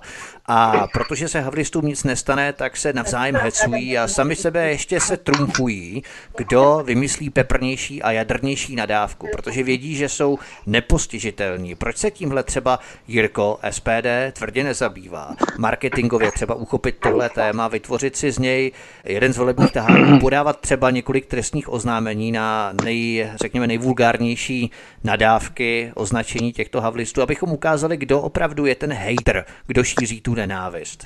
Tak eh, ono, eh, některá trestní oznámení už běží, ale protože se jedná o věci, které jsou v řízení, tak se o nich nesmí na veřejnosti mluvit. Jasně. Takže, takže ono je to z toho pohledu trošku, trošku složitý. Jinak samozřejmě to, co říkáš, je naprosto pravda. Je to o tom Je to o tom, že to, co napadám já a vlastně, vlastně celý SPD, je o to, že tato společnost vlastně umožňuje nevoleným samozvaným strukturám usurpovat si obrovskou moc, obrovský vliv, na který nemají žádný mandát vlastně od voličů. Jo, to jsou právě všechny ty neziskovky, všechny ty aktivisti, všechny ty genderový, genderový uh, spolky, feministický spolky, mám na mysli ten extrémní feminismus, a já bych se ještě vrátil zpátky k tomu, k tomu co říkal uh, kolega Foldina. Uh, základem politologickým, uh, řekl bych, základem fašismu i nacismu je korporativismus. Jo, protože vždycky za oběma těmito směry byly korporace, byly průmyslové svazy, spolky, který to financovali, který to vlastně nějakým způsobem tlačili dopředu. A proto obvinovat z fašismu nebo z nacismu třeba SPD, které za sebou skutečně žádné korporace nemá, je minimálně důkazem toho, že ten člověk vůbec netuší, o čem mluví. Ale naopak, zase spolky, které za sebou mají třeba ten Open Society Fund a podobně, tak ty už do té kategorie hlavě, hravě spadnou. Znamená, že je to, je to tak, jak jsi říkal, že prostě fašisté obvinují z fašismu nás, prostě zloděj křičí, chyťte zloděje. Jo. To je zapotřebí chápat, že Oni, oni ani pořádně neví, jestli jste fašisti, nacisti nebo Putinovi agenti, to znamená zase nalevo úplně extrémně. Oni to mají jednou tak, jednou tak. No, Takže teď oni je... v podstatě nemají pořádek v té ano. terminologii. No to je pravda. A teď je navíc samozřejmě největší průser s koronavirem, pardon, že jsem to řekl takto, takto vulgárně, v tom, že jediný, kdo opravdu zasáhl proti koronaviru v Evropě, byli Číňani a Rusové. Jo? A teď se snaží zase tyto kruhy maximálně znectít prostě to, že Číňani poslali věci, které nebyly, nebyly k ničemu, že si to nechali draze zaplatit a podobně. No, Uh, on to musel někdo zaplatit na začátku, že jo? Někdo to musel vyrobit, někdo to musel odvíst, někdo to musel náložit, zabalit a tak dále, no tam prostě ty náklady jsou ty je nutný, ty je nutný samozřejmě přikrejt. Proč by to měla platit Čína za to, že tady u nás nějaká banda aktivistů prostě začne vykřikovat, že nemůžeme, nemůžeme zavřít, zamezit pohybu lidí, eh, že to poškodí, poškodí ekonomiku, ale současně řvou, že stát nic nedělá. Takže tady jde, tady jde o tu šílenou zase schizofrenii toho, kdo má a kdo nemá mandát od voličů, aby něco řešil. Jo? A, a tady, tady se dostáváme k otázce samotných principů demokracie jako takové. Protože v momentě, kdy připustíme, aby tu moc si usurpovali e, nějací milion chvilek, který, e, jak dva nedostudovaní teologové najednou se stali špičkovými manažery masových organizací a najednou já jsem na to koukal, jen tak jsem to počítal, protože jsem se okolo showbiznesu taky nějakou chvíli pohyboval, jsem si říkal, no tak to podium, eh, ozvučení, zvukaři, doprava, postavit, složit, eh, obrazovky, zapojení, pořadatelé, eh, kteří organizují, přesně vědějí, kam mají posílat lidi, kteří přicházejí na tu scénu, organizovat dopravu, vypravit zvláštní vlaky, vypravit autobusy a tak dále. Říkal, dobrá demonstrace to pořídili tak za 15 za 20 milionů, ale jako, že by, že by to našetřili ze stýpka, o tom si dost, jako, dost pochybuju. A zase se dostáváme do, do té záležitosti ani ne konspirace, ale spíš obyčejného selského rozumu, kde ti lidi vzali za prvé tu expertízu, to know-how, aby věděli, jak to mají zorganizovat. I na to musí být profesionální týmy lidí, kteří vědí, co mají dělat a za druhý den na to vzali finance. Jo? A věřit eh, tomu, že to posílají lidi prostě po stovkách, po dvou stovkách, no tak to mě pobavilo, protože jsem si vzpomněl, jakým způsobem Al Capone ve 20. letech v Americe pral peníze e, z pašování alkoholu a z prostituce a z hazardu, tak to pral tak, že to nechal posílat právě lidi přes poštovní poukázky. Jo. To znamená, že jako Eh, já jsem velmi skeptický tomu, že skutečně se takových lidí jako, jako sešlo, eh, sešlo aby, aby prostě dali dohromady ty obrovské peníze, co stála ta demonstrace, za prvé. A za druhé, samozřejmě, eh, i kdyby 200 tisíc lidí tam, tak pořád jako 200 tisíc lidí proti, uh, prezidentu, proti prezidentovi, kterého zvolilo, zvolilo 3 miliony lidí, tak to je 0,0%. Jo. Pořád musíme vycházet, že jsme v demokracii a demokracie je vláda většiny. Jako s ochranou menšin, ne v obráceně, že to je vláda samozvaných menšin s tím, kteří utlačují tu většinu. Prostě takhle, takhle nebude někdy fungovat a, a tady v Čechách už vůbec ne, protože my bychom měli uh, si připomenout taky jednu věc, protože naše slovanská nátura je uh, úplně jiná, než je nátura lidí, kteří žijou na západ od Krušnej hor. My prostě nevěříme všemu, co nám nakukají. My uh, jsme velmi skeptičtí, jsme uh, bych do určitý míry introvertní, dlouho trvá, než se naštvem, pak, pak zase dlouho trvá, než se, to, než se to zastaví, ale prostě není možné, abychom připustili naší společnosti, kde už jsme o demokracii vlastně třikrát přišli, že jo? po nástupu, po nástupu uh, uh, Němců, potom po nástupu komunistů a teď, aby jsme o ní přišli, přišli natrvalo, protože my v SPD jako konzervativní demokraté prostě vyznáváme demokracii takovou, prostě jaká je ta syrová bez přívlastku, protože vždycky já, když slyším nějaká demokracie, liberální demokracie a podobně, tak si vždycky říkám, demokracie to je jako hovězí. Vždycky, když je u toho nějaký přívlastek, tak je to karbanátek nakonec. A musíme, musíme prostě bojovat o tu demokracii, protože demokracie není dár. Demokracie je to, co si vybojujeme, to, co si tady uhájíme. A když to přestaneme hájit, tak prostě se toho chopí někdo jiný, kdo uh, nám ji bude chtít vzít a bude to chtít tady ovládnout. Jo. A dnešní situace to je takový to poslední varování, který, který můžeme mít tady k tomu. Poslední otázka pro vás oba na konci našeho rozhovoru. Evropská komise potvrdila, že rezignoval předseda Evropské vědecké rady Mauro Ferrari. Důvodem bylo jeho hluboké zklamání z postupu Evropské unie během pandemie. S tím souvisí i má poslední otázka pro vás oba. V jaké formě myslíte, že Evropská unie přežije, pokud přežije tuto nákazu koronavirem, přežije jí vůbec, anebo jí budeme muset připojit na dýchací přístroje a infuze? Eh, Jaroslav Foldina. To je velmi těžká otázka. Samozřejmě eh, to bude velmi složitá velká diskuze eh, o tom, jak dál? Podívejte se, dojde k určitě k tomu, že bude volání po, po jakési emancipaci národních ekonomik a národních států, protože záchrana ekonomiky a e, té, té hospodářské krize, která přijde, se nedá udělat bez toho, aby ty národní státy nepreferovaly svoje národní subjekty. A já se domnívám, že tam se dostaneme do, do střetu s těmi euro, euro prostě eurohujery o tom, že prostě se tady bude pořád neustále tlačit ty, ty, ty regulátory Evropské unie tak, abychom byli my znevýhodněni. Já si myslím, že to bude jeden ze základních tady té, eh, té, té budoucnosti, zdali dojde k jakési emancipaci národních států v oblasti ekonomiky, protože Evropa, Evropa v této chvíli eh, kolektivně zklamala. Žádná Evropa v zásadě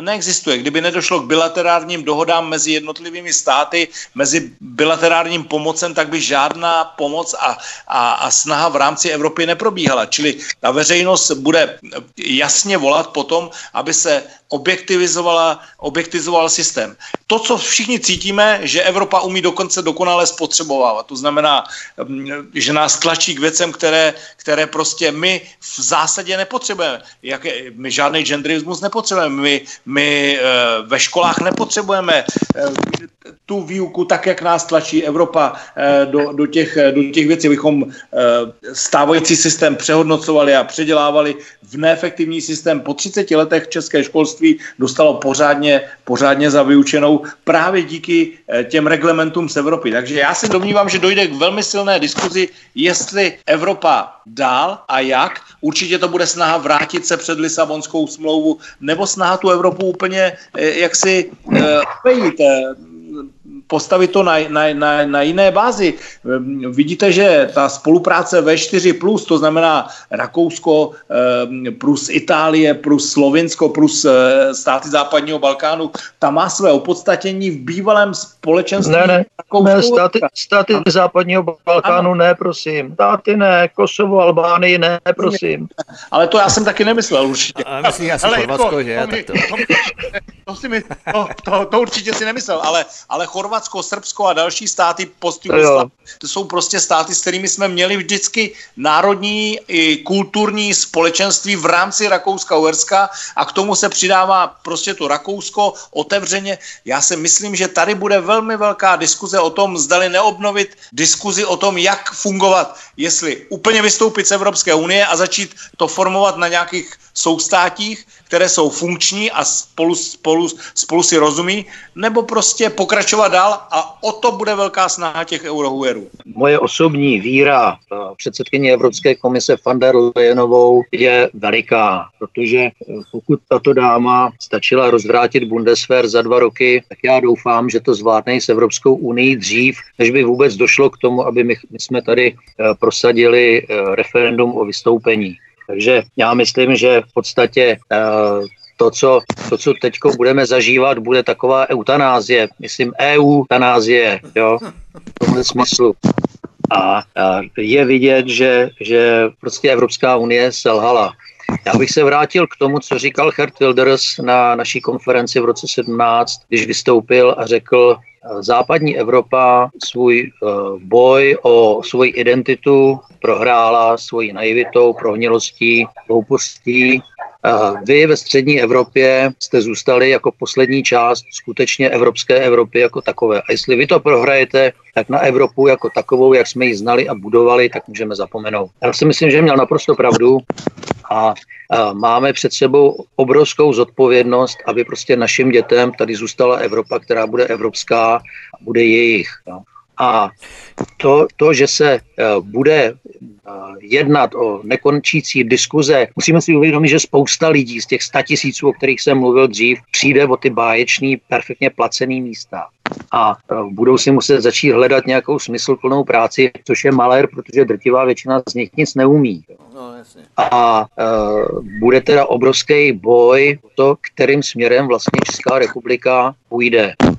Protože uh, musíme si uvědomit, já jsem napsal, je to asi tři týdny zpátky v parlamentních listech článek na téma demokracie v Evropské unii, kde vlastně jsem dokázal, že demokracie v Evropské unii neexistuje, že nikdy nebyla, jo? protože tam vždycky se jednalo jenom o to, eh, že eh, se centrální nařízení eh, byla prosazována bez toho, že by byl nějaký ohled na to, co si, co si myslí národní státy, že celá Evropská unie je o tom, že všichni jsou si rovní, ale někteří jsou rovnější a někteří jsou nedostatečně rovní. A já si myslím, že Evropská unie jako taková nemá šanci na přežití, protože ten rozdíl a tou migrací ten rozdíl mezi zeměmi západní a střední Evropy se ještě prohlubuje, tak eh, je natolik velký, že v podstatě není možné nějaké rozumné, rozumná koexistence jako, jako jednoho integrovaného celku. Takže, takže myslím, že nastane projekt, projekt nebo, nebo zasta, nastane proces dezintegrace Evropské unie, ze které eh, samozřejmě oproti eh, velkému tlaku, který bude z ústředí z Bruselu, eh, se budou postupně vzpouzet další a další státy. Já doufám, že naše vláda se dostatečně pochlapí i když nedávám příliš velkou víru tomu, že by se podařilo premiérovi se zbavit eh, vlivu sociální demokracie, respektive Aspenu eh, do konce, do konce volebního období, ale uvidíme, co k tomu řeknou voliči, voliči eh, při dalších sněmovních volbách.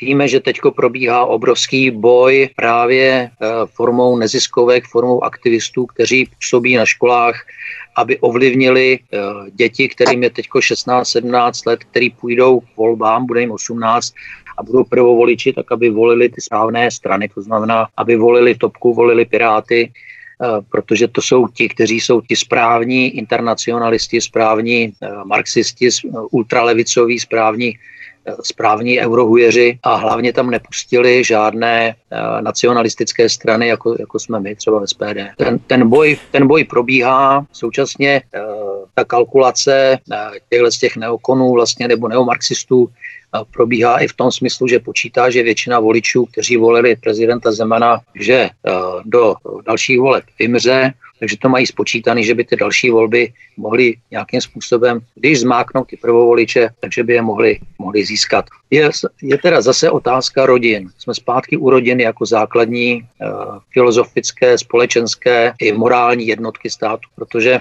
ty rodiny zase Stejně jako to dělali moji rodiče za hlubokého komunismu, kdy já jsem dokázal být naprosto imunní vůči, vůči komunistické eh, propagandě, tak stejně i dnes ti rodiče by měli mít za povinnost tu propagandu rozšifrovat, vysvětlit to těm dětem, že není pravda, že musí být všichni teplí, že není pravda, že musí všichni volit Piráty, že naopak můžou mít vlastní názor a že prostě uh, musí se zabývat taky tím, co bude, koho tam zvolí, co jsou to za lidi, kteří tam volí a podobně. Takže uh, já asi, jestli, jestli to má být poslední slovo, ano. tak bych poděkoval za pozornost. Doufám, že, doufám, že jsem řekl, řekl své zase po roce, co jsem byl na svobodném vysílači uh, a myslím si, že to, co nás čeká, je natolik přelomové, natolik závazné, že my jako občané musíme dostat té nejzásadnější občanské zodpovědnosti, protože každý z nás nese svůj díl za budoucnost tohle státu. A pak, když v tom selžeme, v této zodpovědnosti, tak potom budou to naše děti, které nám to budou chodit vyčítat. A toho bych se nechtěl dočkat ani jako mrtvý už. Jo, děkuju. Já si myslím, že pokud eh, někdo má přispět k akceleraci rozkladu nebo rozpadu Evropské unie, tak je k tomu právě určená, předurčená eh, předsedkyně Evropské komise Ursula von der Leyenová s její původní profesí ginekoložky. Eh, nicméně, nicméně, já bych ještě, Jirko, řekl, že ty jsi vlastně byl před, nevím jestli dvěma měsíci u našeho Pavla Hlávky v plzeňském studiu na svobodném vysílači. Teď si nejsem jistý, ale myslím, že jsi byl právě. Já myslím, že se, já jsem tam sice byl, ale už je to daleko, daleko díl. Jo, to je tři měsíce, nevím. A ono to tak splývá v rámci té koronavirové krize. No. Každopádně já vám oběma pánové děkuju. Poslanec Jaroslav Foldina, nově člen poslaneckého klubu Hnutí Svoboda přímá demokracie, byl jedním ze dvou hostů. Pane poslanče, děkujeme, že jste tu s námi byl, mějte se hezky, držte se a budu se těšit někdy příště zase znovu u nás na svobodném vysílači. Také děkuji, hezký den. A druhým hostem byl Jiří Kobza, místo předseda zahraničního výboru a také výboru pro evropské záležitosti. Byl naším druhým hostem. Jirko, drž se, ať se ti daří a taky se těším někdy příště. Ahoj. Děkuji za pozvání a přeji příjemný zbytek Velikonoc eh, tobě i posluchačům. Tento i ostatní pořad si, milí posluchači, stáhněte na stránkách svobodného vysílače a nebo zavítejte na náš YouTubeový kanál, kde prosím klikněte na tlačítko odebírat na obrazovce v pravé horní části. To by bylo všechno od mikrofonu a zdraví vítek. Přeju příjemný, ničím nerušený poslech dalších pořadů a těším se s vámi příště opět na slyšenou hezký večer. Prosíme, pomožte nám s propagací kanálu Studia Tapin Rádio Svobodného vysílače CS. Pokud se vám tento nebo jiné pořady na tomto kanále líbí, klikněte na vaší obrazovce na tlačítko s nápisem Sdílet a vyberte sociální síť, na kterou pořad sdílíte. Jde o pouhých pár desítek sekund vašeho času. Děkujeme.